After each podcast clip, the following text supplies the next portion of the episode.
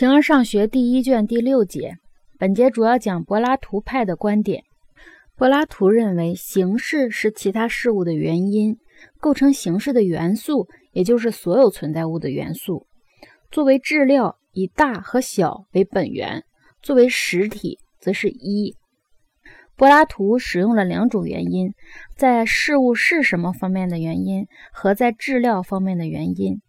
质料是某种载体。形式是对感性事物加以诉说，一对形式加以诉说。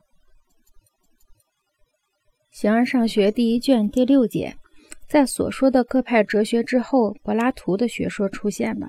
他在许多方面追随着这些哲学，但也有和意大利派哲学不同的自己的观点。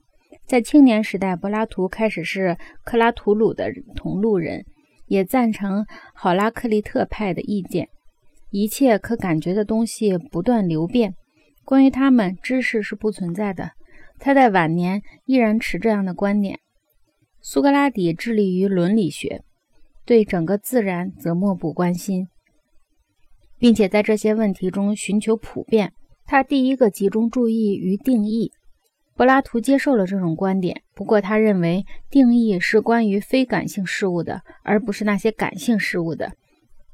正是由于感性事物不断变化，所以不能有一个共同定义。他一方面把这些非感性的东西称为理念，另一方面感性的东西全部处于它们之外，并靠它们来说明。由于分有众多和理念同名的事物才得以存在。这里有一个注释，分有只不过是名称的改变，因为毕达哥拉斯学派的人也说存在物模仿树木而存在。柏拉图的分有仅是名词的改变。至于分有或者模仿到底是什么，还是让大家讨论去吧。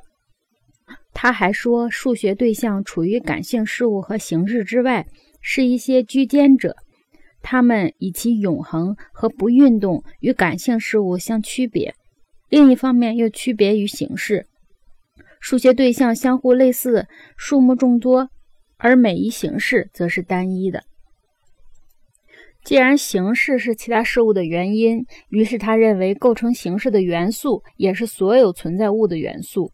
作为质料，以大和小为本源；作为实体，则是一。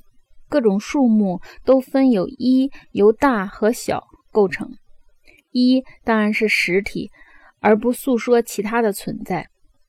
他所说的与那些毕达哥拉斯学派的人相近。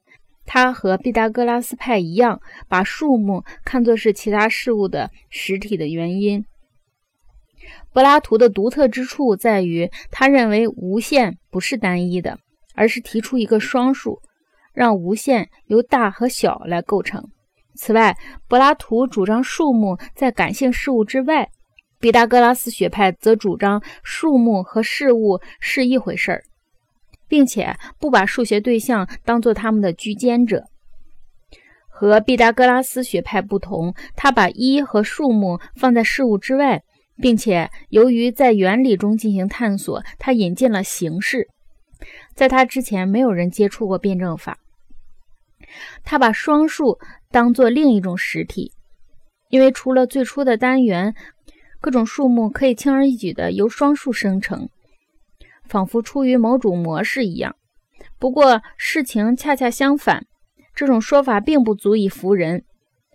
柏拉图派从单一的质料多次制作出产品，而形式的生产却是一次完成的。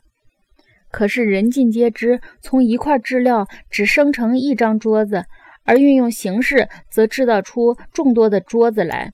这和雄性、雌性的关系相似，雌性一次交配即受孕，雄性却能多次受精。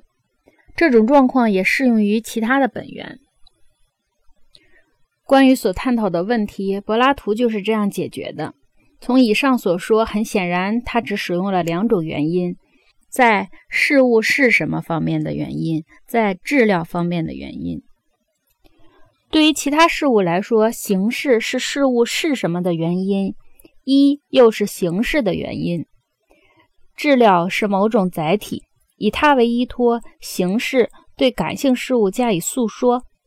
一对形式加以诉说。在这里，双数就是大和小。他还把两种元素作为善和恶的原因。正如我们所说，在以前某些哲学家就尝试过，例如恩培多克勒和阿纳克萨格拉。